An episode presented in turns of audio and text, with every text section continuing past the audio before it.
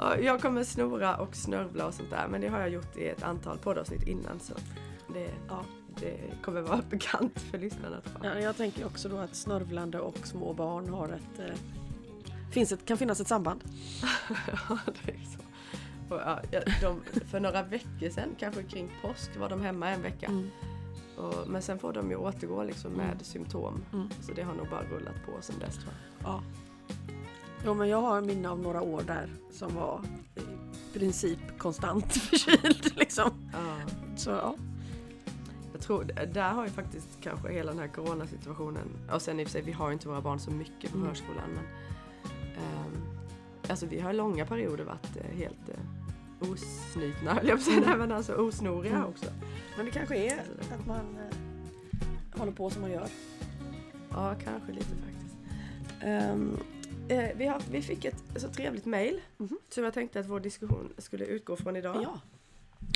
Och så fick ju eh, vi som är höfaddrar 99 brevet igår. ja jag vet och nästa gång är det det hundrade brevet. Jag måste göra någonting med det känner jag. Det var lite det Ja. märktes liksom i när du skrev att det är 99. Så det är som det här bygga upp inför det hundrade. Ja, jo, men det är ändå 99 är en rätt kul siffra liksom tycker jag. ja, ja. Så eh, egentligen roligare än 100 då är det liksom klart på något sätt. Men 99 Ja, men det är är det. ju en rolig känsla. Mm. Mm. um, och nu ska vi se. Jo, det, varför jag nämnde höfadderbrevet är är att jag kommer läsa en bit, inte, ja kanske av det du skrev först där, bara för att det hänger ihop med hennes fråga. Okej, ja visst. Kör. Ehm, det här kommer från Carolina eh, som lyssnar på oss. Och jag har precis lyssnat på senaste poddavsnittet. Och det var alltså faktiskt förra då det här där vi hade um, lyssnarfrågor. Ja. Mm. Ehm, och känner att det är något som skaver. Mm. Eftersom att vi människor ofta går över djuren och naturens begränsningar så får samtalen i podden naturligt ofta fokus på vad vi människor gör fel Mm. och vad vi ställer till med. Vilket jag absolut håller med om. Det är självklart bra att belysa problem och ifrågasätta gamla sanningar, strukturer och lösningar. Men jag ser en risk i att samtalet fastnar i det som är dåligt. Då jag tror att det kan skapa en känsla av hopplöshet hos många. Mm. Det vill säga vad jag än gör så gör jag fel. Det, det, skriver, det är nog sant, men en sån inställning skulle kunna få många att ge upp Mm. och antingen bara fortsätta som förr eller lägga mycket energi på att må dåligt över vår existens istället för att använda den energin till att försöka bli bättre. Mm. Det jag vill komma fram till är att min upplevelse är att det är svårt för individer att växa av kritik. Och jag undrar därför om ni skulle kunna ägna ett avsnitt på att fokusera på det vi människor gör i förhållande till djur och natur som är positivt snarare än negativt. Anledningen är för att jag tror att det är lätt för många att bara se det negativa och dåliga och jag har svårt att tro att det kan ske en positiva, positiv förändring om man fastnar i det som vi gör eller har gjort fel. Mm. Som människor är vi ju alla skyldiga till en rad hemskheter. Men hur ska vi kunna växa och bli bättre om vi bara ser det som är svart och mörkgrått och inte det som är vitt och ljusgrått? Hur kan vi vi- visa medkänsla och vara vänner med oss själva och vår egen art samt djuren och naturen i stort? Mm. Allt gott Carolina. Mm. Jag tyckte det här var så väldigt härligt eh, brev. Mhm. Av flera anledningar därför att eh, Därför jag tycker det är kul att Att vi liksom Utan att veta om vi har lyckats eller inte ändå Nu, nu, nu, nu ska jag inte ta åt mig Mm. ära för att Carolina känner att hon kan framföra detta men det, det, det ligger ju också på hennes person. Men, Mhm. men någonstans så har vi en liten del i det. Mm. Och jag tycker det, att jag tror att det, det ja, på tal om om man ska gå framåt så behövs det um, ärliga, sårbara samtal där man Ja, tar upp det som inte känns bra Mm. och som skaver. Ja, nej, men då har man ju förhoppningsvis eh, eh, i alla fall lite luft i det där rummet liksom. Mm. Eller hur? Absolut. Ehm, jo, men men för, då ska jag ska bara läsa det här med då. Mm. Eh, eh, du skriver i slutet på inled, eller ja, i slutet på introduktionen till Höfadebrev 99. Arbetet med djuren och deras roll som våra lärare fördjupas ständigt. De visar oss hela tiden nödvändigheten i att öva och åt öva på vår empatiska förmåga. Så att vi steg för steg kan komma lite närmare en icke-hierarkisk empatisk samexistens. Eh, vi hoppas att höfadderutskicket kan ge en liten inblick i denna fundliga värld och därmed också inge hopp. Mm. Jag tycker ni var liksom inne lite på samma tema Mm. så därför vill jag dela det också. Mm. Ja, eh, alltså det, det finns ju många trådar att, att dra i där. Det- Den, det som liksom kommer till mig spontant är ju eh, det som Premo sa för ett antal år sedan. Eh, och Premo är ju då den hingsten som eh, bor i anslutning till, till flockarna här. Han bor ju inte i dem då. Och han har ju en enorm människokärlek måste man säga. Alltså man kan ju säga att, att eh, villkorslös kärlek då som vi har pratat om är ett tillstånd och inte en känsla och att det på något vis verkar vara det som själva ligger bakom hela grundväven av liv. Så att liksom Mm. eh, kärlek är på något sätt grunden till materien då. Eh, och, och ur det, det då också den empatiska förmågan. Eh, ehm, och att empati på något sätt är en en nödvändig länk. Liksom. Det skulle inte kunna vara på något annat sätt. Eh, och där så skulle man då kunna säga att allt levande som är, eh, är sig självt eh, kommer att känna kärlek. För att det finns ingen annan logik. Men utöver det så har ju Premo just då en, en extra, en extraordinär kärlek till just den mänskliga arten. Så Mm. skulle man kunna säga. Och den baserar sig ju inte på att hans liv har varit fantastiskt och enkelt och kärleksfullt, för det har det inte varit. Eh, han har varit eh, professionell, vad ska man säga, alltså yrkesmässig avelshingst. Eh, och verkligen blivit utnyttjad i den världen där eh, tidigare i sitt liv och sen gått igenom ganska många andra svårigheter innan han nu har landat i en slags väldigt fri tillvaro. Då. Mm. Också varit väldigt och är väldigt älskad av de människorna som lämnade honom här. Det var ju yttre omständigheter som gjorde att han flyttade hit, inte inre. Liksom. Mm. Mm. Eh, men med allt det sagt så verkar det som att den här människokärleken i honom den lever sitt eget liv. Den verkar alltså inte riktigt komma ur erfarenhet utan den bara är där. Eh, och då beskrev han det som att ja, eh, det händer fruktansvärda saker. Vi kan inte förneka att eh, liksom mänskligheten som du beskrev också sist, och har den här parasiterande effekten på sin omgivning. Allt detta är sant, men tillade han då att de individerna eh, är ändå förhållandevis få. alltså, alltså rent, eh, rent destruktiva individer som verkligen uteslutande är skadliga. De, de är förhållandevis få. De ställer till med mycket och därför syns det. Liksom. Eh, men, men det har heller aldrig funnits så många människor som nu som gör allt de kan för att förändra sig själva. Eh, sett ur ett då mera historiskt perspektiv tolkade jag det som. Eh, och det där känns ju väldigt hoppfullt. Eh, så det, det har, använder jag mycket för, eh, Mm. för att eh, det som många människor arbetar med på insidan av sig själva spelar roll.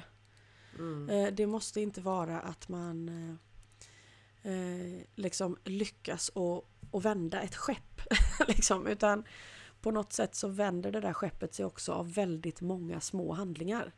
Jag Mm. tänker just känslan av att eh, vad ska lilla jag göra när hela min art ställer till det och allt är så stort liksom.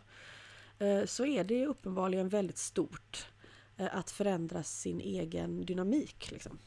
Mm. Mm. Det får mig att tänka på när jag jobbade i Palestina så hade en av ko- koordinatorerna eh, liksom i sin, eh, i sin mailfot Mm. så skrev hon Think you're too small to make a difference. Mm. Try sleeping in a room with a mosquito. Den var ju faktiskt väldigt bra. Ja, rätt skön när man Ja, liksom och den kan alla, alla verkligen fatta. inte upplever att man Mm. gör skillnad och så bara får man den liksom, Ja, ja visst. eh. Så den upplever jag som, som väldigt hoppfull och, eh, och något som man verkligen kan eh, hänga sig fast vid tycker jag. Och Mm. sen har jag en... Jag ska bara, då, då, vi bara upprepar den då. Känslan, eller Premos upplevelse av att det aldrig har funnits så många människor som, som jobbar med att förändra sig själva. På. Ja, som, som, som det är just nu. Liksom. Ja. Mm. Eh, och då måste det ju vara så att den sammanlagda ansträngningen upplevs av den omgivande naturen. Mm. även om vi kanske på vår individuella basis inte kan uppleva liksom ringarna på vattnet på samma sätt Mm. som kanske vattnet gör, om man säger så. Mm, mm, Eh, Så där, den tycker jag är bra. Eh, Sen har jag en annan på ett helt annat ämne Eh, som jag kom på nu och som jag tror att jag glömmer om jag inte säger den. Men det var eh, för, kan vara för något år sedan eller lite mer kanske.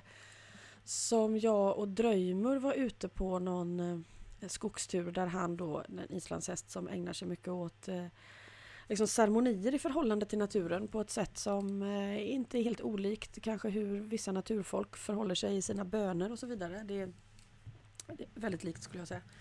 Mm. Eh, och då skulle vi, eh, stannade han på ett ställe i skogen där vi skulle be för, eh, för träden.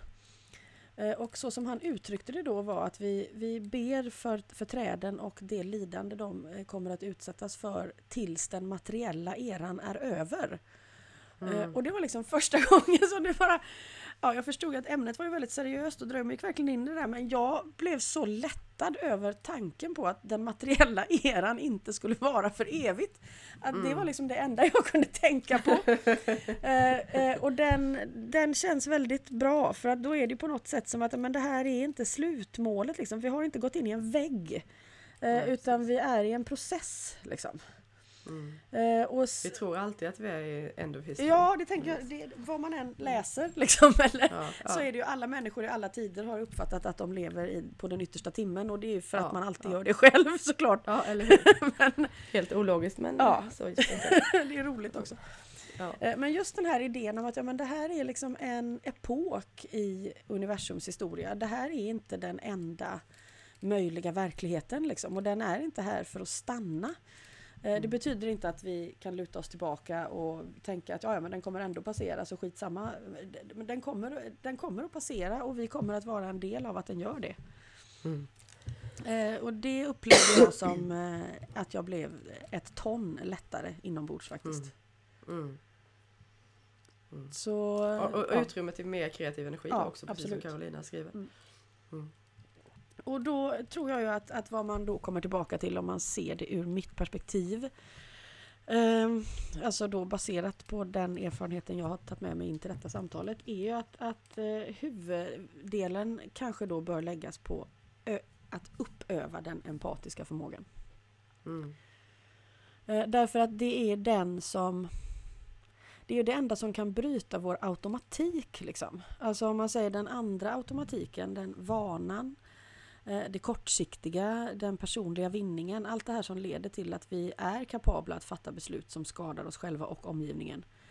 Eh, där går vi ju hela tiden eh, liksom som ett laboratoriedjur på beting. Liksom. Mm. Mm. Det här känns bra nu. Eh, det här känns dåligt nu. Eh, och det är, det är svårt att motstå den impulsen. Det är, det är lätt att prata om men det är väldigt svårt när det händer eh, också för att det nästan alltid är omedvetet. Ja, precis. Eh, så, så tanken på att man skulle ha närvaro eh, liksom, och vakenhet nog att bryta varje sån. Eh, det blir ju en väldigt brant trappa liksom. Men, men, eh, men att Ja, man... det bygger någonstans också kanske på det här med, med viljestyrka som Ja. man vet, eh, vet med forskning att, att den är begränsad. Ja absolut. Och då det som motvikten till detta blir då den empatiska träningen. Därför att den empatiska upplevelsen kommer ju inte göra att den personliga vinningen upplevs som lika stark. Och då blir det lättare att gå in med viljan. Liksom. Mm. Så, så att övar man på empati i helt andra sammanhang så kommer det att spilla över in i de här andra fälten. Eh, där det plötsligt liksom kommer att kännas annorlunda om jag slår till hästen. Eh, det kommer att kännas annorlunda när jag ska stå och välja mat i affären. Det, det kommer eh, liksom... ja, Mm. det, det kommer att ändra tapeten, liksom. det kommer att ändra bakgrunden till mina upplevelser. Mm. Och det kommer Alltså- göra att jag får en annan liksom, handlingsförmåga. Det kommer inte Mm. bli lika svårt. Och så tänker jag också att när vi pratar om de här förändringarna eh, eh, och det tänker jag också kanske möjligtvis, det kan också bara vara jag, men det blir som att det blir en underton av att det kommer att bli jobbigt liksom. Alltså ska vi förändra världen till det bättre och komma till, till eh, liksom göra något åt miljöfrågan och allt annat förtryck så är det, det är en kamp liksom. Jag tänker att men det, det gör ju också att det känns väldigt tröstlöst. Men för oss, eh, och jag tänker för er som går utbildningen också, att öva på empati är ju egentligen inte en förfärlig sak att ägna sig åt och det känns inte Nej. särskilt jobbigt. Alltså, det, fin- Alltså det jag finns måste stoppa det nu för nu, har du, nu Ja. är det så många saker här. Ah. Nej men dra färdigt Ja, då. men jag tänkte säga Eh, att det finns ju en tröskel att gå över liksom, där egot ställer sig och tjoar och säger att men du kan hellre ta upp telefonen. Liksom. Men, Mm. men utöver det så kan man ju inte säga, alltså det, det, det, man upplever ju snabbt en, en liksom storhet eller lättnad eller eh, Ja. Det är ju någonting man vill, att, att, att utöka sin empati. Ja, du kommer känna, känna andra smärta eh, och starkare men det är en väldigt liten del av det eftersom den empatiska förmågan kommer göra att, att vi delar smärtan och den blir lättare att uppleva. Liksom. Mm. Så, så därmed, det, det där handlar ju, man säger att det handlar om ett arbete för att man måste öva. Men det är ju inte nödvändigtvis jobbigt. Alltså det är ju en, en idé tror jag. Att vi, Ja. vi kommer att bli av med de här eh, fördelarna som vi har och det enkla, goda livet. Liksom. Vi måste tillbaka till 1800-talet och, och, och, och sträva och streta. Liksom. Det är ju inte sagt att det, ska vara så, att det måste vara så. Nej, alltså eh, nu, nu, nu ska jag bara säga de här För att, som bara en sak till, bara en sak Gör man, sig, gör man sig av med den personliga vinningen utan att ha utvecklat empati så kommer det ju uppfattas som en förlust såklart. Ja, ja. Men med empatin så blir inte den personliga vinningen intressant och det upplevs inte som smärtsamt eller en förminskning. Nu, nu släpper jag det. Nej, och för där kommer istället förundran in tycker jag. Just det, Men, just det. men eh, jag tycker att vi ska prata om det här med att öva Mm. på den empatiska vägen. Mm. Bara för att liksom vara det. Mm. Men, men eh, Ja, kolla nu har jag glömt det här. Nej men jag tänker just Sorry. det här du säger. Nej det är fara. Jag ska nog hitta det igen. Ehm, det här med kampen eller som du och en annan person jag nyligen har träffat brukar säga att vi ändrar oss inte för att vi kan utan för att vi måste. Mm. Men jag ty- tycker mig samtidigt höra nu en, en känsla av att vi kanske ändå ändrar oss för att vi vill. Alltså Mm. mi- min egen upplevelse är att eh, det kanske var, är så att man ändrar sig för att man måste först men sen så blir det där en positiv spiral. Mm, ja, Precis som du är inne på med att, att öva på empati är inte någonting som känns som att fan nu måste jag gå och göra det där igen utan det är ju Mm. snarare en, en upplevelse som tar en närmre livet Mm. och närmre kontakt med allting annat och, och också som jag var inne på då just förundran. mm. Och liksom att äh, äh, för mig så tror jag en övning i empati är äh, odlingen. Mm. Men för det som sker i det är att alltså, dagligen så förundras jag. Mm. Det kan jag säga, det gjorde jag inte när jag satt på, på Försäkringskassan och jobbade. Nej, Även om, även om det bara var tre månader för att det gick ju liksom inte. Men, eh, jag försöker i alla fall. ja, ja precis, jag försökte. Eh, eh, ja, så jag tänker ena spåret, vi måste liksom ge lite handfasta saker och öva på empati. Ja, och, Och det andra är det här liksom eh, den positiva spiralen Mhm. så, som sker när man eh, och, och lite grann, man kanske, man kanske inte bara kan stå och stampa utan antingen går det neråt eller går det uppåt. Jag vet inte. Ja, jo men det, ja, det står ju inte still. Det, det kan vi ju säga. Så att gör jag ingenting så kommer jag ju att dras med i det som väger tyngst hos mig. Vilket ju ofta är något omedvetet. Eller något kollektivt. Eller något, ja. Så det är klart att det kräver en handling. Mm. jag tänker att, att öva på empati är ju tack och lov ingenting som kräver någonting utöver någon annan. Alltså det, det, det, det behövs bara ett möte egentligen. Mm. Mm. Eh, och, eh, och då tänker jag också på Premos kärlek och brevskrivaren där. Att eh, när jag träffar djur och växter och annat liv som kan vara väldigt skarpa i sin, eh, i sin kritik av vad vi gör mot skapelsen och därmed mot oss själva och omvänt. Så framförs ju aldrig den med ett fördömande. Liksom. Mm. Utan den framförs bara som vad den är. Eh, Så jag tänker att en del till varför det kan vara svårt för oss att verkligen ta in den andra är att vi möjligtvis förväntar oss eh, en käftsmäll på något sätt. Liksom. Mm. Igen det här att väldigt många säger ja, jag skulle vilja att du pratar med min hund men jag är så rädd att hen ska säga att, att hen inte älskar mig. Mm. Den rädslan är väldigt stark. Eh, Och då skulle man ju säga att men det, jag hör ju aldrig det. Alltså även i de mest förfärliga historier eh, så kommer inte den här hämnden som vi föreställer oss. Alltså naturen verkar inte ägna sig åt hämnd. Utan det finns en konsekvens men den är inte hämndlysten. Liksom. Den har ingen egen vilja. Det, Mm. det, inte, det finns inget illasinnat. Liksom. Och, och det, det gör ju att om man väl tar det där klivet så inser man ju ganska snart att, att det finns enormt mycket hjälp att få. Liksom. Det, vi pratade om odlingar och så innan och jag sitter och tittar på tomatplantorna i fönstret. Liksom. Jag skulle kunna vända mig till en av dem. Eh, som har hela historien om alltet i sig och som skulle möta mig i den kärleken om jag bara bad om det. Liksom. Mm. Mm. Så mer än så krävs egentligen inte för att öva på empati. Eh, Men då handlar det ju om eh, sårbarhet då. Och ta den risken liksom på något sätt. Att Mm. bli sedd. Ja precis, för det handlar ju inte bara om att lyssna till den andra Nej. utan det, det är ju igen Mm. premo då vattenövningen. Mm. Att, att göra sig själv Mm. eh, möjlig att möta. Ja, du måste liksom skicka ut dig på den där barkbåten och så får du se vad som Mm. händer på något sätt. Mm. Mm. Eh, och eh, och det, det finns ju något skrämmande i det. Alltså det finns ju Mm. något skrämmande för nästan alla, tror jag, i att göra sig så hudlös. Eh, när vi har övat oss mycket mer i skydd och parering och eh, vad, man, vad som krävs för att man ska lyckas. Liksom, I någon Mm. bemärkelse.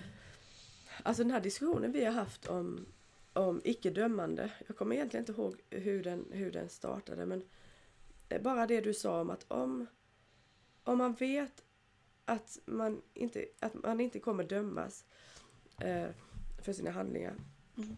då, då finns det ju heller ingen risk att, att misslyckas. Alltså det finns, det, det, misslyckas kan man göra men det, inte, men det kommer inte dömas. Och därmed, varför skulle man då inte testa? Mm. Alltså, bara att du sa det tror jag har för mig personligen gjort att, att Alltså jag vet ju på ett djupt intuitivt eh, ställe att det är så.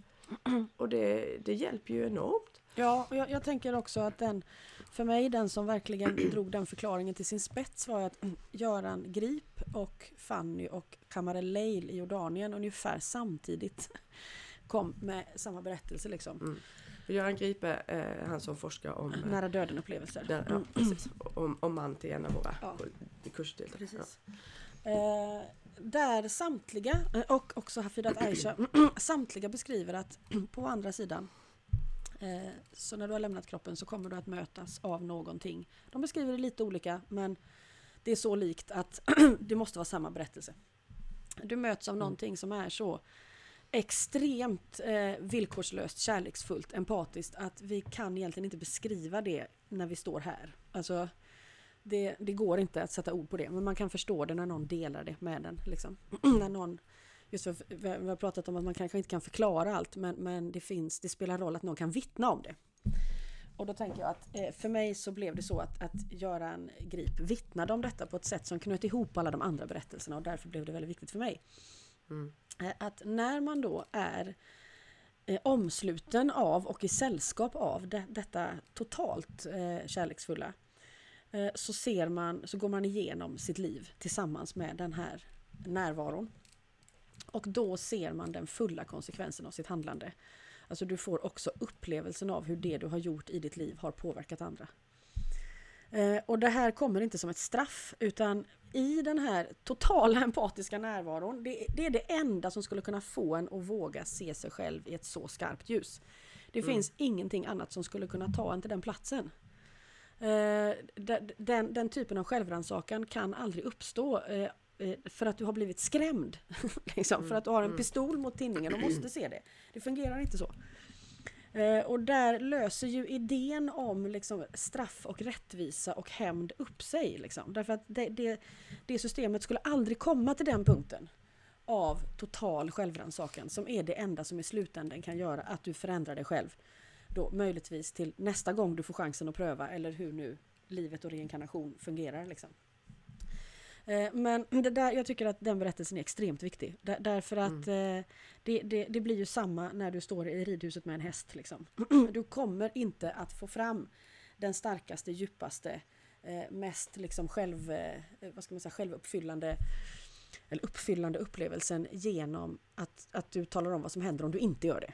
Det, Mm. det, det fungerar inte så.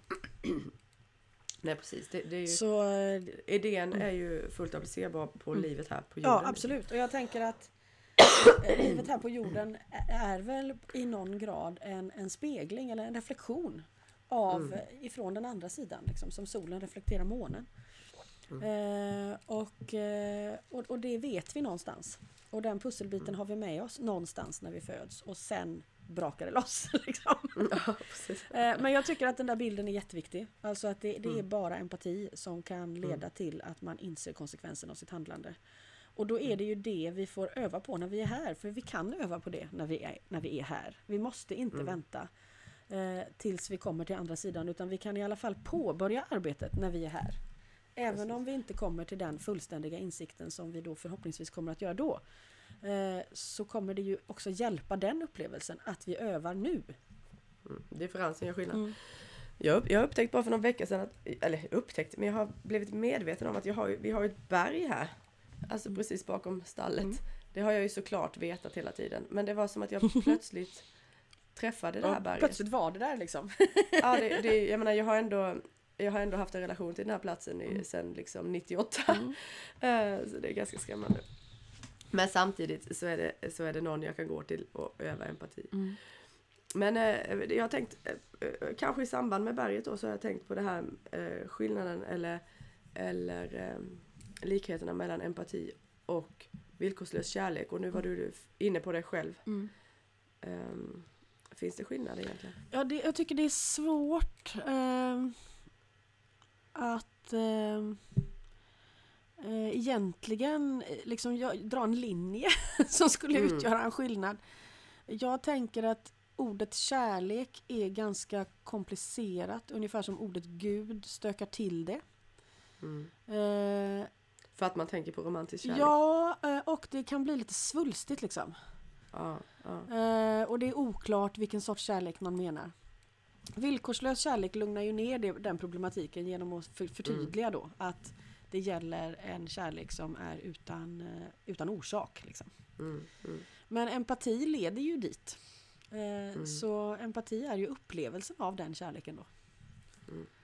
Har du så bra koll på engelska att du skulle kunna göra skillnad på empathy och compassion? Ehm, nej, jag har inte så bra koll på engelska. Men jag skulle däremot Mm. välja att använda compassion i nästan alla tillfällen. Om man talar engelska, Ja. Precis. Ja, man skulle nästan vilja ha det på svenska. Ja. Mm. Mm. Så jag tänker att, att öva på empati är ju att, att släppa... Alltså för jag tänker att om den villkorslösa kärleken innerst inne, ytterst, är så extremt stark som de här vittnena berättar, som kommer ifrån den andra sidan. Eh, då, då tar ju den kol på mig om jag skulle svälja den hel och hållen där jag sitter nu. Liksom. Mm. Eh, jag skulle kanske tappa förståndet, jag kanske skulle bli stum, jag kanske skulle dö, vad vet jag. Liksom. Mm. Eh, men, men mina sinnen behöver vänja sig. Liksom. Då tänker jag att empati blir väl en liten, en liten brygga. Liksom. Att jag övar, på, jag övar på kärleken mellan mig och tomatplantan. Det är möjligtvis stort nog. Liksom. Sen Mm. kanske två tomatplantor. ja, Eh, precis. det, som du säger, plötsligt så kom berget för att jag var redo. Liksom. ja. Eh, sen kanske, sen kanske liksom marken, något ännu mer Mm. gränslöst. Och så får man liksom ta Mm. det i, i rimliga steg. Eh, Så Mm. att man kan förankra vägen som man går på. Mm. På något sätt. Alltså, nu dök det upp en, eh, en sak angående detta. För, eh, vad heter det? mm, Vi hade en, en diskussionsgrupp och, och, och hästarna fick frågan vad, vad en mors uppgift är i förhållande till sina barn. Mm. Och av någon anledning så är Santos den som är mest intresserad av det här med Mm. Ja, sådana saker. Så han, han, menar att det är just den här villkorslösa kärleken som är uppgiften. Mm. Och då kunde inte jag låta bli att fråga, ja, men eh, om man inte tycker att man kan då? Alltså säg att man har fått en, eh, eh, vad heter det? Eh, eh, psy- psykos. Eh, Förlossningspsykos. för- ja, tack. Um, om man inte upplever att man kan ge kärlek, då, då kommer svaret liksom direkt att, att det kan du. Det är, inte som, det, det, det är som att eh, eh, den där villkorslösa kärleken, den, eftersom vi lever så strömmar den igenom oss. Mm. Sen kanske att, att faktiskt uppleva det och medvetandegörande kanske är det som är de här övningarna Mm. och empatin. Ja, precis. Inte att kärleken egentligen inte är där. Nej precis, den, den Mm. är redan där Mm. liksom. Och det, jag tyckte det var väldigt tröstfullt. Ja, och det, men det är också det som man inser så fort man börjar omsätta detta i praktiken i någon bemärkelse. Eh, Jag tänker, omsätter man empati i ett ridpass så handlar nästan hela passet om vad man inte gör. Mm. Jag rycker inte hästen i munnen. Jag sparkar den inte i magen. Eh, Och så ser jag vad som händer när jag inte gör det. Hade en sån... Fast det handlar ju inte om att du, in, att du står där och säger det eller? eller bara Eh, ibland, får, ibland måste du ju gå till den punkten. På, ja, du måste Ja. påminna om det. Mm. Eh, Men eh, det kan också handla om, om andra saker som att jag inte minskar hästens utrymme genom att göra små subtila signaler som får den att böja på nacken till exempel. Mm. Mm. Eh, Att jag, jag, liksom, jag, jag väljer bort förminskning och jag väljer framförallt bort att lägga till saker. Mm. Det, jag hade ett, ett, en jättespännande upplevelse med en häst i, eh, nu ska vi se, i tisdags. Eh, En, som jag vet är en väldigt vild varelse. Eh, Och där den här spännande situationen har uppstått att eh, när man har en sån häst som är så kompromisslös och sann mot sin natur som den här hästen är, apropå också Santos. Ett väldigt kraftfullt, stor, stor häst. Eh, Då kan man välja bort den hästen och leva ett enklare liv.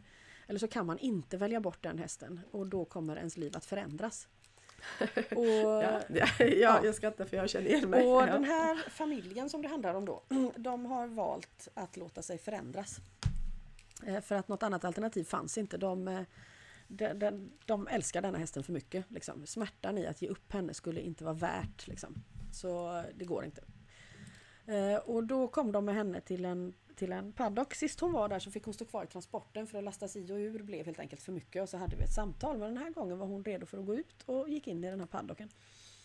Och, och vi, jag bestämde mig ganska snart för att vi gör ingenting. Eh, hon beskrev bara att hon behövde röra sig. Liksom. Hon hade stått still en stund och behövde röra sig. Okay.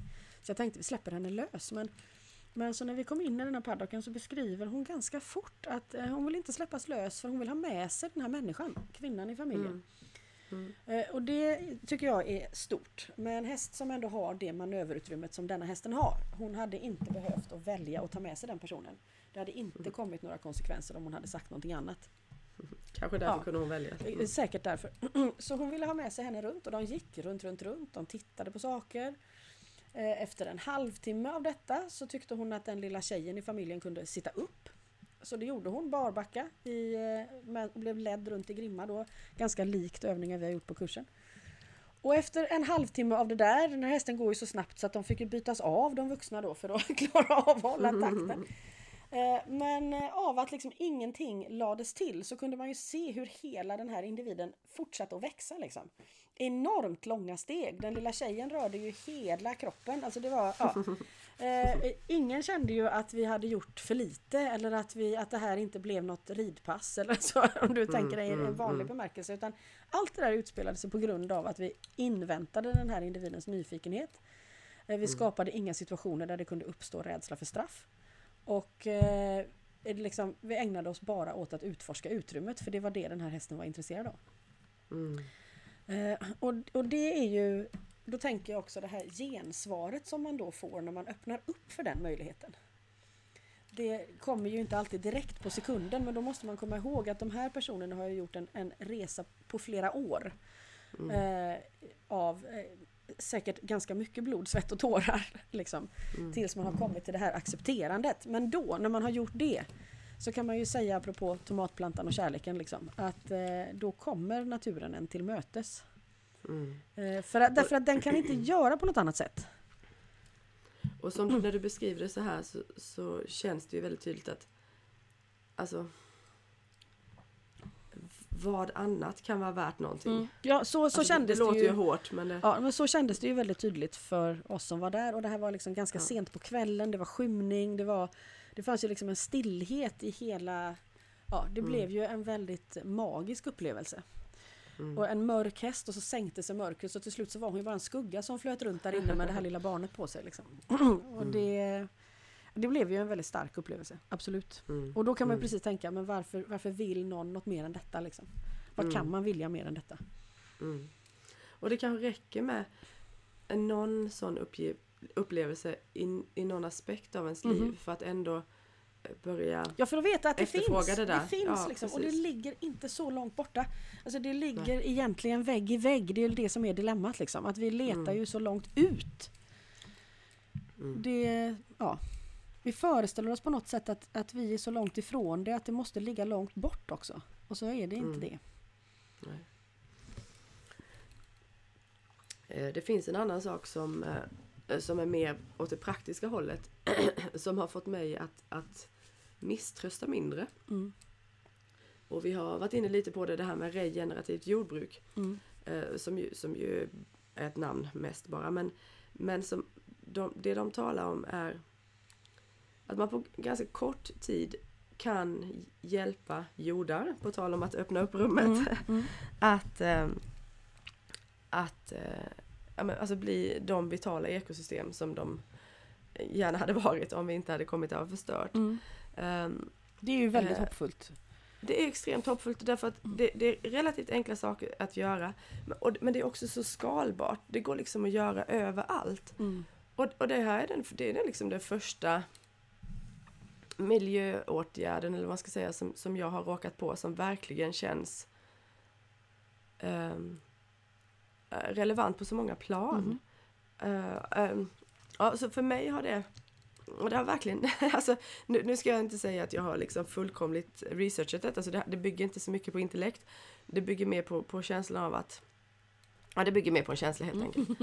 Eh, men, eh, men, men den känslan av eh, eh, möjlighet eh, skapar ju också kanske positiva handlingar.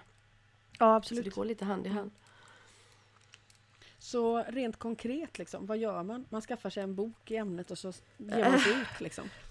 Ja, alltså, eh, eh, jag, jag, jag såg en video alldeles nyss. Eh, Man tittar, om man tittar på häst, alltså hur vi håller hästar. Mm. Det, här, det här är jag extremt intresserad av just nu. Mm. Så, men eh, bara det här med istället för att ehm, Istället för att ha massa barjord som det oftast blir Mm. när vi håller hästar för lång tid på samma ställe och sådär. Mm.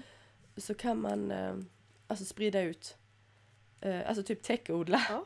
Eh, eller eller man kan, man, det enklaste sättet är ju att, att fodra med, med rundbalar så det blir spill och låta det vara det och sen Mm. flyttar man till nästa ställe och sådär. Mm. Eh, göra, alltså väldigt enkel sak att bara inte... Man täcker den bara marken liksom. Exakt. För det, det, det har så många fördelar. Det, det hjälper till att binda vatten, alltså vi, vi minskar risken för eh, jorderosion, att alla näringsämnen spolas bort till havet och övergöder dem. och Så här. Det är en extremt enkel sak att göra. Mm. Tänka Mm. att täcka bar mark, Mm. liksom. Mm. eller bar Ja. jord. Eh, och sen handlar det mycket om det som vi har pratat om, som hästarna också säger då med att man ska, att inte, inte överbeta helt enkelt, utan att det ska eh, flyttas Ja. eh, som ni gör Mm. hela tiden. Eh, och, det, och det där är ju bra också för hästarna. Nu har- Jag har precis lärt mig massa sådana här fancy begrepp som att de är hindgut fermenters, Mm. alltså att de fermenterar gräset. Hästar, kan, hästar bör äta väldigt fibröst material som är lågt på näring. Mm. Liksom. Och, och de överlever på det, de, de är väldigt bra på det sättet om man tänker att de klarar sig på nästan Ja, men sånt som en ko inte skulle klara Ja, sig på och till det tror jag ju verkligen stämmer. För att om vi också Mm. tittar på, som vi faktiskt har kor även om de inte är så många. Mm. Att de börjar ju med hö långt tidigare på året. Alltså det räcker ju att gräset egentligen inte är eh, i full gång liksom. Så, Vet du vad det sjuka Ja. är? Därför att de kan inte beta. De har, de har bara... ja, de, har, de betar med tungan. Exa, ja, de, och de har ju en sån där platta Ja. uppe. Hästarna har ju två tänder så de kan äta väldigt Ja. långt ner. Fast de inte... Det är inte det bästa för hästarna att äta det där gräset, men de gör det eh, om de behöver. Ja, och framförallt vad det gäller gräs då som utåt sett skulle anses vara ganska näringsfattigt så kan man ju liksom notera att vi får ju inte några hästar som går ner i vikt av att de fortfarande betar i november. Nej. Eh, och, utan vi ger ju dem hö när det är slut. Liksom. Alltså Mm. när gräset har frusit ner helt och hållet till Mm. exempel. Mm. Som var i slutet på november förra året. Och sen nu, nu vet jag att Mm. jag, nu pratar jag inte om eh, hur man praktiskt gör re, regenerativt Mm. jordbruk, men jag lärde mig också, det, någonting som vi pratade om, hur, hur stort område hästarna skulle behöva ha. Mm. Det visar sig att de är inte migrerande djur så som till exempel eh, antiloper säger jag, bara för att jag tror att antiloper är det. Att de är det. av Utan de har en, de har en, eh, vad sa du? Sen hör någon av sig som kan det här. De har liksom en hemmabas, den Mm. kan för all del vara väldigt stor. Men de, de, de håller sig till ett mer reviraktigt. då. ja, det gör de. Ehm, och det, är- det är ju också spännande för att det, då kan vi på något vis återskapa det om vi, om vi tänker lite annorlunda än vad vi har tänkt innan. Mm. Även om vi har mindre utrymme. Ja. Så, så det, det är som hoppfullt på så många plan och inte särskilt svårt. Det kommer i, i, i längden då kräva mindre eh, insatser och liksom micromanaging från Mm. oss. Ehm, och hästarna kan vara en positiv kraft för ekosystem. Mm. Liksom.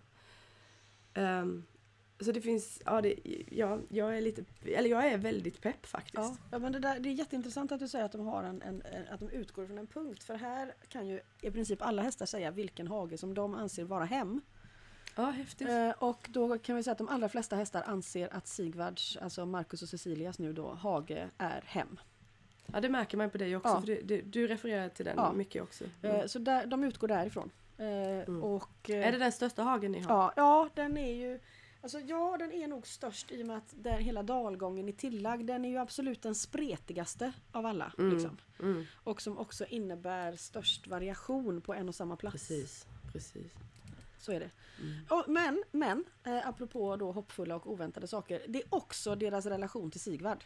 Jag var precis på väg Ja, att säga det med. så- Och, och till de, ta de nya, Mm, ja, eller precis. barnbarnen ja, där. de har ju Mm. dragit in hela familjen. Liksom. Ja. Det har de gjort. Eh, så att Ja. de, de, de bor liksom på den platsen och med de människorna. Liksom. Mm, Så, så är det. Mm. Mm. Ja, för det där tror jag är väldigt viktigt att tänka på också Mm. när, man, när man upplever att man har begränsade fysiska möjligheter. Den här inre friheten och, och, och uh, våran intention att mötas som, som jämvärdiga individer b- borde spela väldigt Ja, stor och roll. då ska man ju tänka vad har då Sigvard gjort för att förtjäna denna enorma uppmärksamhet? Eh, Och det är ju att han har ingen, han vill inte ha något av de här hästarna. Nej. Utan han är bara fascinerad av deras närvaro. Mm. Det, han vill ingenting, han har ingen plan, han har inga förväntningar. Utan han tycker bara att det är jättespännande att titta på dem. Liksom. Mm. Mm. Och det är klart att de väljer honom då. Alltså det vore ju väldigt märkligt annars. Mm. Ja, det är så fint. Mm. Och han har byggt ett nytt hus med värsta utsikten Ja, han hagen. byggde, huset i hagen liksom. När, Ja, när, han, när den yngre generationen tog över själva gården så byggde han sitt hus i hagen. Mm. Och så fort hästarna släpps på bete där så springer de ner till hans hus. Det är det första de gör när de träffar Ja. honom, eller går dit. Ja. Ja. Så, eh, och så ser man ju att den här relationen också nu börjar byggas med hans barn och barnbarn då. Mm. Och att, och att de också har samma liksom, respektfulla fascination.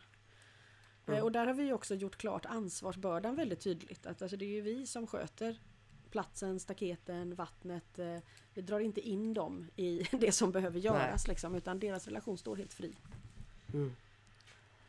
Det, det, det får mig att återgå till det som du pratade om att vi kanske inte måste alltid göra så mycket utan, utan bara lämna utrymme. Ja, lämnar man utrymme så, så blir det ju också, jag, jag tänker igen på den här hästen i paddocken liksom, som av att utrymme lämnades plötsligt tog längre och mycket friare steg än vad hon har gjort på något annat träningstillfälle om jag förstod människorna rätt.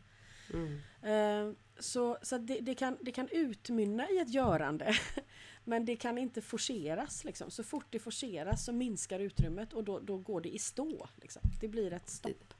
Så man, det behöver inte vara att man inte kan allt detta behöver inte praktiseras i total stillhet men, men det är en väldigt bra plats att börja på. Mm. Mm. Det är det ju. Ja men, men, men ja, den där stillheten finns väl med även i aktiviteten Mm. tänker jag. Jag menar, att hon tar längre steg är ett, ett, kanske ett uttryck då för hennes, att hennes person tar, får, Får plats, m- ja. mer plats Mm. helt enkelt. Ja.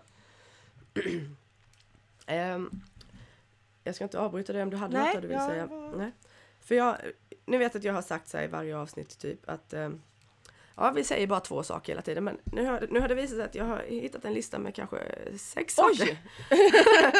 Men eh, Det var ju över förväntan. eller, eller inte, det hade varit mycket smidigare om det bara var två. Mm, ja, Men, men ni som lyssnar får väldigt gärna hjälpa till att fylla på den här efterhand tänker jag. Men jag tänker att vi pratar mycket om tacksamheten över att leva liksom, Mm. att vi fattar att det här, är- vi har bara den här chansen typ. Mm. Och så Fannys då, ta det här handlandet eller tänkandet mig närmare empati. Ja just det, precis. Den är ju jättebra. Blir jag mer empatisk av detta eller mindre? Ja. Det räcker som Eh. guide. Ja, ja precis. Men jag, jag säger de andra sakerna Ja, i alla fall. Så vi ser om, om de ska bort eller om de... Ja. Sen det här med paradoxer och dikotomi, Ja. att, att det bygger världen Absolut. på något vis. Förr eller senare tänker jag, om man liksom tomtar ut på de här kanterna som ju vi har det här enorma intresset och längtan efter att göra. eh, så kommer man att hamna i paradoxer. Det, det Mm. spelar nog ingen roll hur vägen såg ut som tog en fram till den där klippkanten så kommer man att mötas av paradoxer. Som, Mm. så, alltså saker som omedelbart slår över i sin egen motsats. Alltså mot, Och då blir man ju så jätteglad, då blir man ännu mer Ja, upphetsad blir över att vara på kanten. Ja, herregud. eh, sen det här med att stå kvar, ja, jo absolut. pratar vi mycket om. Ja, jag tänker att den måste ju vara med eftersom jag tänker att hela, apropå det här att inte lägga till för mycket.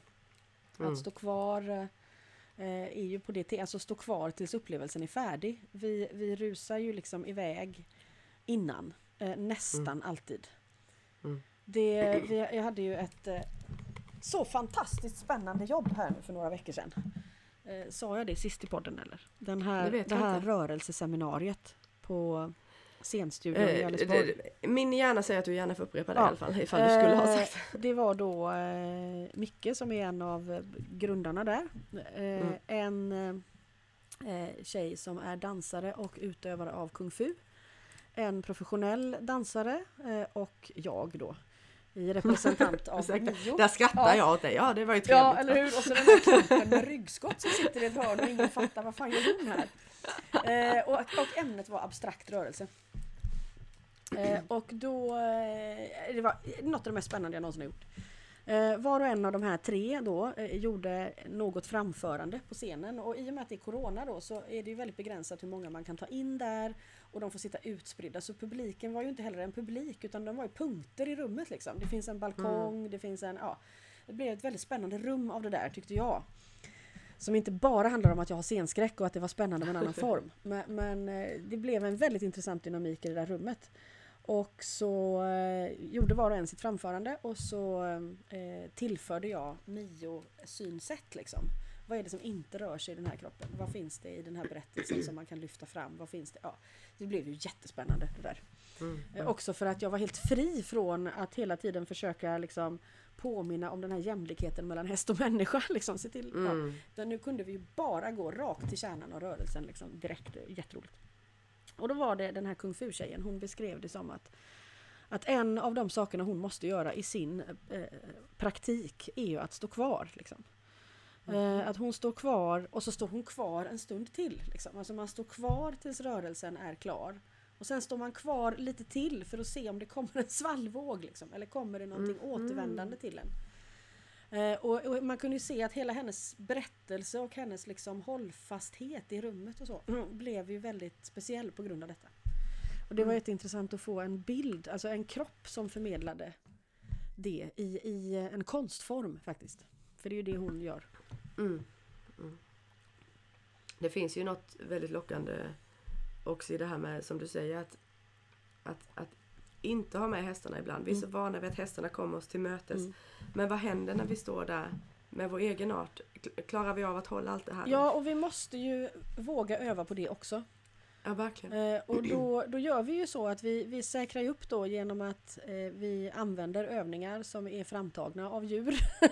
Mm. Vi Mm. refererar till varandra i våra upplevelser tillsammans med djur. Den här kung fu eh, kvinnan har också en häst själv. Eh, men hästen har henne kanske. Men, men, eh, men vi vågar ändå att spegla oss i varandra och se, liksom, klarar vi att hålla rummet utan, utan fördömande och så vidare. Mm. Eh, Och det tror jag nog att eh, jag upplevde det definitivt så och jag tror att jag kan tala för att de andra gjorde det också. Ja men även om man skulle misslyckas, om man är Mm. upp på hästen igen liksom, eh, eh, så är det väl en fortsatt övning på Mm. något vis. Ja, absolut. Men det är hoppfullt apropå att eh, vi kan börja, faktiskt börja vända oss mot varandra. Ja jag tycker det, Mm. jag tycker det verkligen. Ja, det kan inte vänta riktigt. Eh, nej, nej, det finns heller ingen anledning att vänta. Man skulle ju kunna tänka att det inte bara måste vara att det blir så drastiska konsekvenser utan, när vi inte gör det utan också att nyfikenheten till att verkligen vilja möta den andra blir så stark att jag kan inte låta bli liksom. Mm, mm, mm. Eh, nästa som vi pratar om mycket är det här med att göra rummet större både i tid och rum Mm. och ehm. Absolut, och där tänker jag också på Marions eh, som jag använder mig jättemycket av och hela tiden också öser ut över er. Är att du kan aldrig läka någon annan. Det enda du kan göra är att bidra till att utöka, ett, utöka utrymmet så att den andra kan bli sig själv fullt ut. Mm. Apropå hästen Mm. i paddocken igen då också. Mm, mm, mm. Den är ju väldigt Eh. grundläggande eftersom vi annars så lätt ska börja fixa varandra vilket då betyder att den andra på något sätt är imperfekt.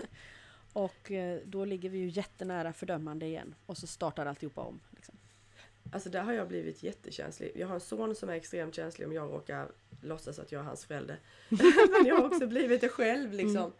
Vad fan, jag, jag fixar inte det. Det. Det är liksom, där går en personlig gräns hos mig som Mm. jag bevarar med näbbar och klor Mm. plötsligt. Men det är ju Det är kanske också, spännande. ja, jag tänker att det till en början kanske är så att man inte har något annat att jämföra med och då förhåller man sig Ja. till det här fördömandet och de försvaren man har byggt upp för att klara att leva i det. Ja. Eh, och sen när man inser att det fan inte behöver vara så.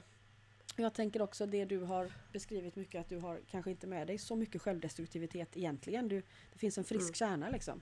Vilket gör att när den eh, får, eh, inser att den får plats så tänker den ju inte backa två gånger liksom. Nej. Men, men det, det känns också lite ansvarsfullt på något vis. För innan kanske jag bara sagt okej du är dum i huvudet, nu går jag härifrån. Mm. Eh, Men att säga nej men här går min gräns, hur förhåller du dig till den? Mm. Då, då finns det ju möjlighet till en fortsatt eh, Ja, konversation. och det blir ju också en respekt för den andra då. Alltså, Ja faktiskt. Eh, Men det tar ju tid, ja det tog ju några år då. Men, ja, men det- det några år det. är nog ganska kort tid i det sammanhanget. Vi vet ju inte hur länge vi har traskat runt i våra mönster. Jag är Nej, ganska men- glad för att jag inte vet. Apropå att saker ska kännas inte så hopplösa. ja, ja precis. Eh, sen vet jag inte egentligen, de här sakerna skriver jag bara ner, de kanske egentligen ingår i några av de andra. Men det här med icke-linjär och icke-hierarkiskt. Mm, ja, då. men den tycker jag ändå är en så viktig milstolpe. Därför Ja. att då har vi igen, som stallchefen i Jordanien uttryckte det, the, the difference between, or the clash between dominance and coexistence. Att det som ju allt det här handlar om och som jag tänker att eh, när brevskrivaren säger vi måste känna hopp i detta så tänker jag att re, vad, är, vad består resan av? Liksom? Vad, vad, vad är det? Varför, varför måste vi göra någonting? Eh, jo, vi, vi rör oss liksom från det linjära, hierarkiska, endimensionella till den, den mångdimensionella, icke-linjära, tidlösa samexistensen. Liksom. Det är däremellan vi rör oss. Jag tänker Mm. också speglingen mellan den empatiska liksom, eh, skaparen, skapelsen, det som den här skapelsen egentligen består av, det som den här skapelsen är en reflektion av, är ju det. Eh, och det är ju, vi rör oss mellan de här punkterna och kan vi förstå att vi gör det så kommer det ju underlätta för oss i vår förståelse av processen och vilka vi själva är och var vi befinner oss. Liksom. Mm. Eh, Så att jag tycker nog att den blir hela tiden tydligare och mer relevant att lyfta fram. Mm, mm. Och det sista, som, det, binder också ihop, det kan hända att vi, jag kommer hitta en mer eh, nedkokad gemensam nämnare. Men det, här, det, det sista är det som jag tror att eh, vi också har i poddbeskrivningen, din formulering att utmana medvetandet och så där till tankens gräns. Alltså att, att här- vi måste liksom, Mm. ja, vi måste liksom utanför det vi redan Ja. vet om något ska ske. Ja, liksom. och då tänker jag igen det här att, att det krävs ändå en aktiv handling. Och att den aktiva individuella handlingen, hur liten den än ser ut att vara, spelar roll. Då tänker att, att man rör sig mot den här töjgränsen. Vi är i det linjära, begränsade eh, och jag rör mig så långt jag kommer ut där. Liksom. Och så när jag kommer till den kanten så står jag kvar. Och så när jag har Mm, stått kvar en stund så kommer den här Eh, eftersom, eftersom allting expanderar, medvetandet, allting kommer att ta, det var det första Mio sa tror jag, att, att det- en frisk individ använder det utrymme som finns. Gör inte den Mm. individen det, då måste man leta efter orsaken till detta. Mm. Så står jag där tillräckligt länge så kommer rummet att bli större. Jag tänker på Safir som står, som verkligen gjorde konst av att stå på töjgränsen. Eh, Just det, det ja. hur, hur är uppdateringen på det? Ja, hon eh, galopperar omkring liksom. Hur många månader stod hon? Eh, hon stod ju den hösten liksom. Ah. Där, där hon då befann sig på gränsen mellan liv och död som ju är den ultimata, liksom den slutgiltiga töjgränsen. Och märkte att när hon hade stått där till- tillräckligt länge så var den inte längre en knivskarp liksom, gräns, skärande kant som det inte gick att vara på utan det blev ett golv att stå på. Liksom. Mm. Där intensiteten i upplevelsen av livet blev så stark att eh, det inte fanns någon anledning att gå därifrån. Och då avstannade också hennes sjukdomsförlopp vilket gjorde att hon överlevde då. Mm. Så, så, eh, så töjgräns tror jag, ja alltså vi kan inte luta oss tillbaka och bara tänka att den här eran kommer att passera. Eh, men våra gemensamma liksom, rörelser eh, mot och på töjgränsen ökar utrymmet för samtliga. Liksom. Och det är ju det hästarna lär oss i sin flockmodell, att det går. Det är ju det de säger hela tiden. Liksom. Skapa en, en, en samexistens som inte baserar sig på en hierarki så, så är allt detta fullt möjligt med en gång. Liksom. Mm, mm. Alltså du som lever så nära allt detta. när, jag, när jag nu lägger dig i en lista typ. Tar det, dig, tar det oss längre ifrån eller närmre? Alltså är Närmre en... en skulle jag säga. okej. Eh, därför att vi behöver definitioner. Alltså det, Mm. det är väldigt lätt att klanka ner på intellektet liksom, för att det är långsamt och för att det upprepar sig och för att det drar oss ifrån känslan eller, eller insikten och så. Men det är ju inte bara så. Det är ju inte ett straff att vi är utrustade med ett intellekt. Nej, nej. eh, utan att vi behöver de här definitionerna för att kunna landa i, för att hela tiden kunna bygga om vår verklighet och landa på nästa steg. Liksom. Mm. Så det är klart att, att vi berättar för varandra, att vi bekräftar varandras berättelser är ju... Eh, annars skulle vi ju inte göra det här, då skulle ju ingen lyssna. Vi hade inte haft ett behov av att berätta liksom. Mm. Nej precis. Då hade vi redan varit där och möt, m- mötts. Ja, Det har inte funnits något Mm. avstånd. Men eh, nej, för jag tänker, eh, för er som lyssnar, skicka in om ni kommer på. Jag kommer fortsätta. För, jag, för mig är det fortfarande väldigt lösryckt på något konstigt vis. Alltså. Eh, samtidigt som allting hänger ihop. Så, men det, det är väldigt spännande. Ja. Ja, men det är ju, det är ju både och liksom. för det, på ett sätt så kan jag titta på den listan och tänka, men det är ju samma sak. Det är, allt är ju samma sak. Mm. Ja, jag vet inte, det är, det är spännande. Men det är ju, Och alltså, jag, jag vet, i, i morse så, eh, precis innan podden, så hade jag ett samtal med en ramslöksplanta i trädgården. Mm. Och den är, det finns, en- man kan se att det finns en moderplanta liksom, och att det finns andra små som härjar runt. Eh, och eh, då beskriver... Jag kommer ihåg när vi såg den Ja, där plantan. Och den, ja, den håller på så. Och den, Ja. eh, eh, den beskriver ju då skillnaden mellan att dela något och att växa. Liksom. Eh, Mm. delandet består ju på något sätt av att, igen det här då, upplev, eh, upplev, överlämna. Eh, så långt är vi med. Eh, och sen, alltså upplev, ta full plats, Mm, överlämna mm. dig, du äger ingenting. Och så kommer delandet. Och delandet blir då att ja, men den har liksom inte vuxit ut i de här, utan den, till alla de här små barnen. Utan det finns en delning i detta. Liksom. Att, att Mm. plantan har insett att det finns små hålrum i jorden där, det, där den får plats att bli större.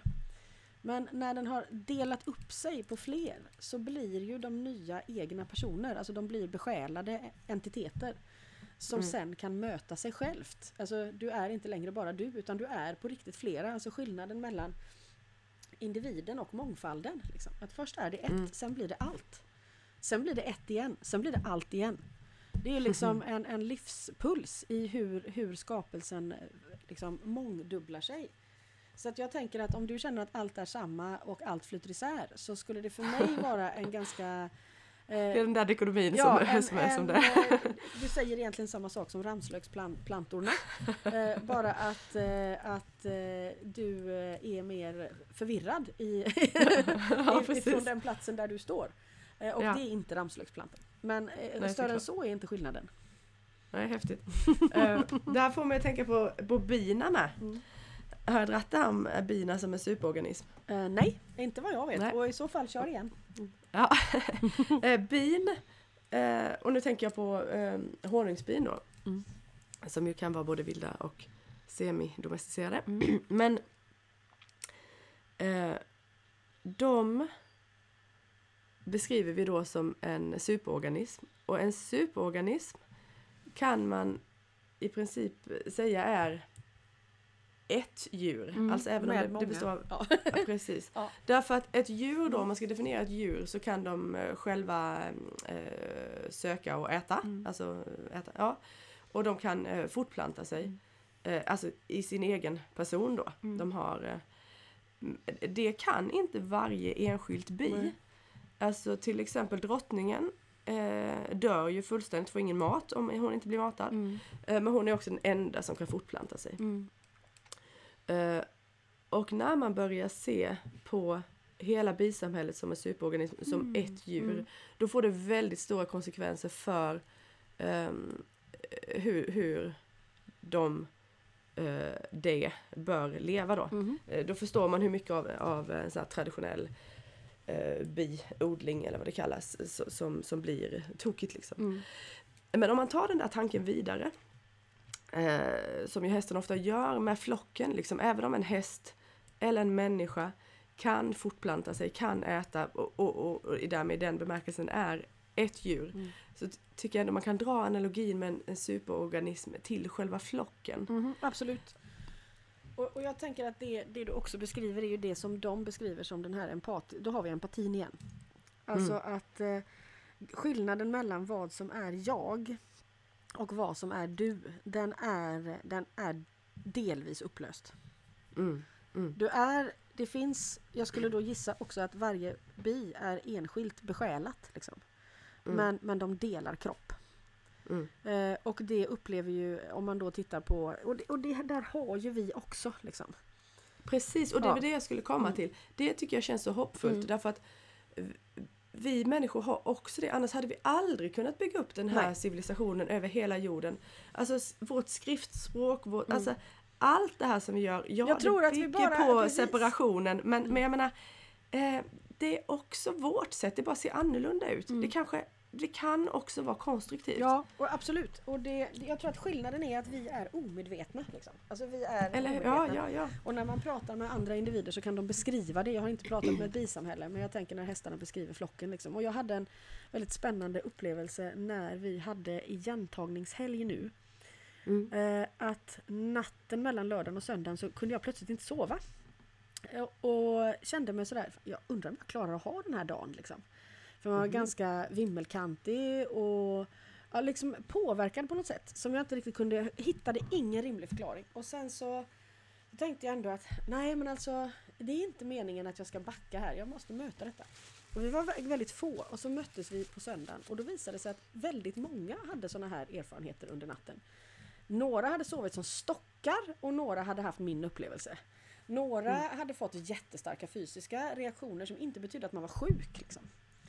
Eh, och, och dagen innan hade varit väldigt harmonisk men uppenbarligen extremt kraftfull för annars hade ju inte alla hamnat i detta. Och då insåg jag en bit in att ja, men om det är jag som är läraren i den här gruppen, alltså inte den som lär ut utan den som på något sätt som en riskbedömare liksom tar in det som alla har för att härbärgera det i mig så att det blir en syntes som sedan åker tillbaka ut.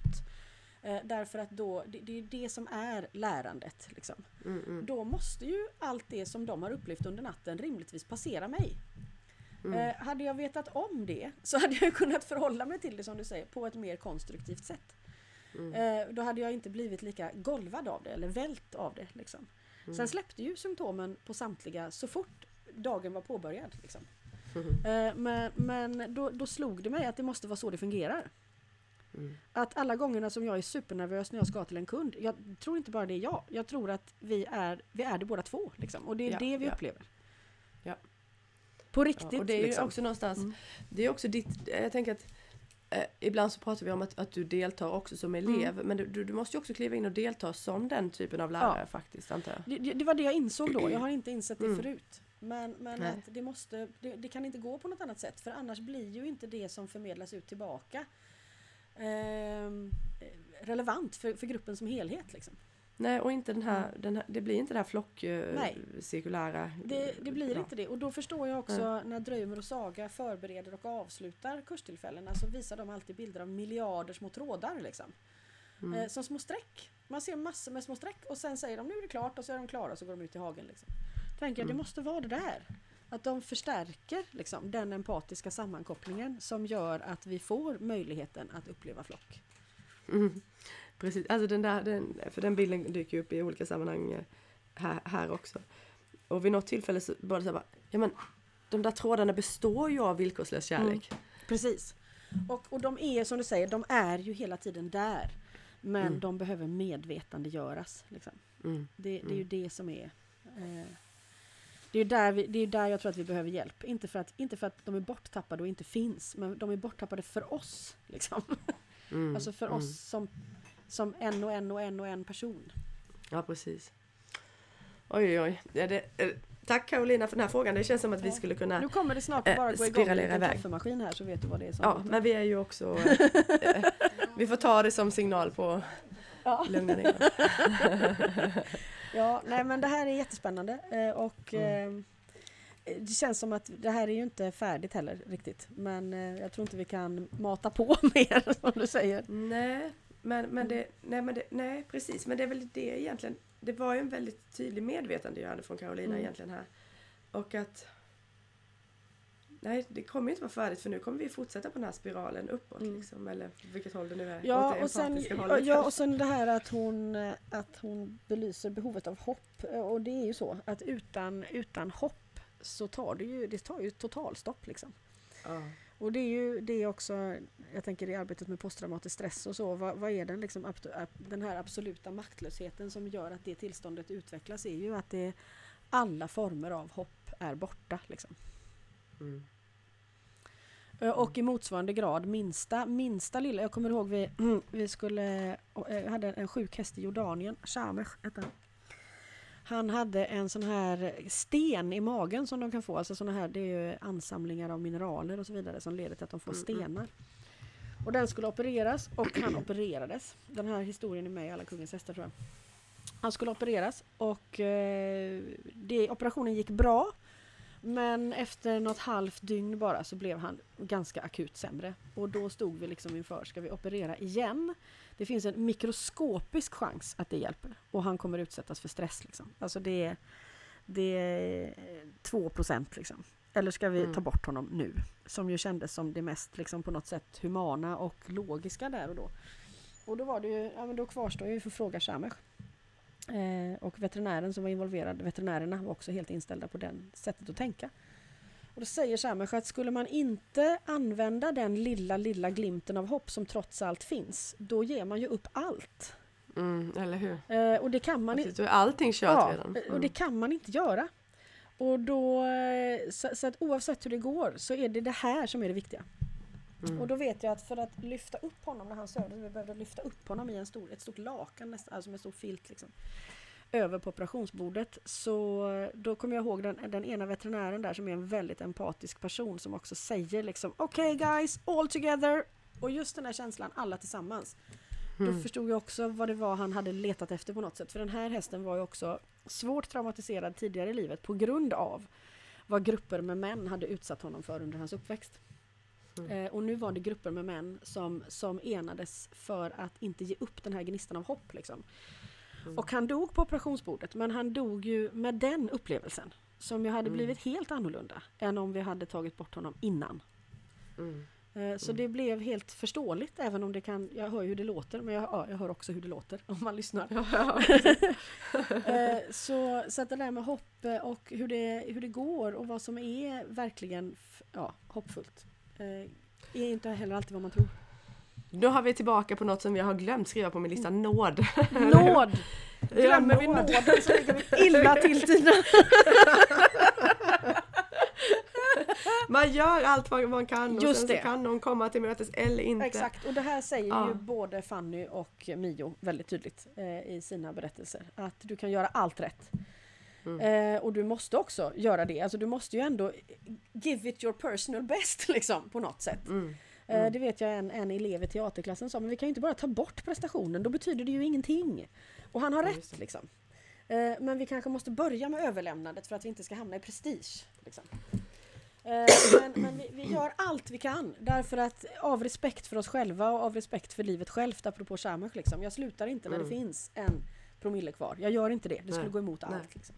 Men sen är det inte alls säkert att det kommer någon nåd. Den, du kan ta det ända fram till dörren, sen kan du inte göra mer, sen måste du bli mött. Liksom. Mm. Do the work and let it Ja. go. Eh, och det där är ju jätteviktigt också för att där försvinner ju idén om framgång och att det här är helt och hållet upp till dig. Ja, det är helt och hållet upp till dig, men det är inte hela berättelsen. Nej. Det är det inte. Utan eh, även om allt skiter sig så finns fortfarande nåden. Liksom. Mm. Jag vill inte riktigt sluta. Nej. Nej, men jag tänker också på, apropå nåd, den här, eh, den kan vi ta så slipper vi sluta direkt nu. Ja, det var Eh, Dröj dig kvar. Och det är den här eh, övningen som hände med Bibi när vi skulle jag hade en sån fin plan på att vi skulle gå ut en liten grupp där då. Bibi hade en elev och ja, vi skulle gå ut i skogen och det skulle bli vackert och ja, ja du vet ju hur man gör. Eh, eller det kanske du inte gör. Ja, men- Ja, ehm, och så kommer vi fram till den här platsen och ser ett kalhygge där. ja, Och på det. något sätt så blir det ju för mig ett personligt misslyckande liksom. Alltså om, jag ska, om jag ska bidra till att hjälpa människor att upptäcka naturen så är det helt missat att det är nerhugget också. Ja, så att jag tyckte det, jag ville ju bara därifrån liksom. Ja, nej, och Bibi skulle ju inte alls därifrån. Hon gick, hon gick inte att rubba liksom. Ingen av hästarna gick att rubba så vi står ute på det här kalhygget. Eh, och så säger Bibi, "Ja, men vänta lite så ser du kanske det jag ser. Mm. Eh, och då ser jag det hon ser. Som är fantastiskt små subtila rörelser i rummet liksom. En vind som flyttar på ett frö, två millimeter kanske. En skugga som drar över ett ställe där marken är bar så att det blir en vila. Ett löv som flyger iväg och precis täcker en liten planta. Alltså plötsligt, hon ser bara nåd. Liksom. Mm. Vilket inte betyder att, att ett, ett kalhygge är helt okej. Det är bara att hugga på för sen kommer nåden så det löser sig. Det är liksom så här, tio Ave Maria så är du klar med det. Det är inte så det, det berättas naturligtvis. Men, men det är hela tiden där. Liksom. Titta så är det där. Eh, och det, något mer hoppfullt än det kan jag inte riktigt föreställa mig faktiskt egentligen. Nej, nej. Nej, och det är också igen det som vi också ibland säger att compassion inte alltid liksom eh, ser ut som den där harmoniska skogspromenaden Nej, exakt. Och, Här fick man igen, rummet bara sprängdes upp på mm, något ja vis. precis. Att det, och det är det där, hur övar man liksom? Ja, det går att öva precis var som helst. Mm. Det kräver, det kräver inget material. Det kräver inga liksom, eh, långa, en massa vetande eller liksom en massa förberedelser egentligen heller. Det är bara att börja. Det är någon form av intention eller? Ja, alltså jag tänker att intentionen, ja, eh, men framförallt en längtan tror jag. Alltså att eh, det. nyfikenhet är inte en dum drivkraft alltså. Nej, det är det verkligen inte. Det är så fritt, Mm. tänker jag. Det finns liksom ingen... eh, Ja, det är ingen dömande igen, men det, det finns liksom, det finns varken piska eller morot Nej, nyfikenhet, den bara vill. Den bara är ja, där. den bara, Ja, ja. ja. den bara fortsätter som en rörelse liksom. Mm. Där kanske vi får ge oss då.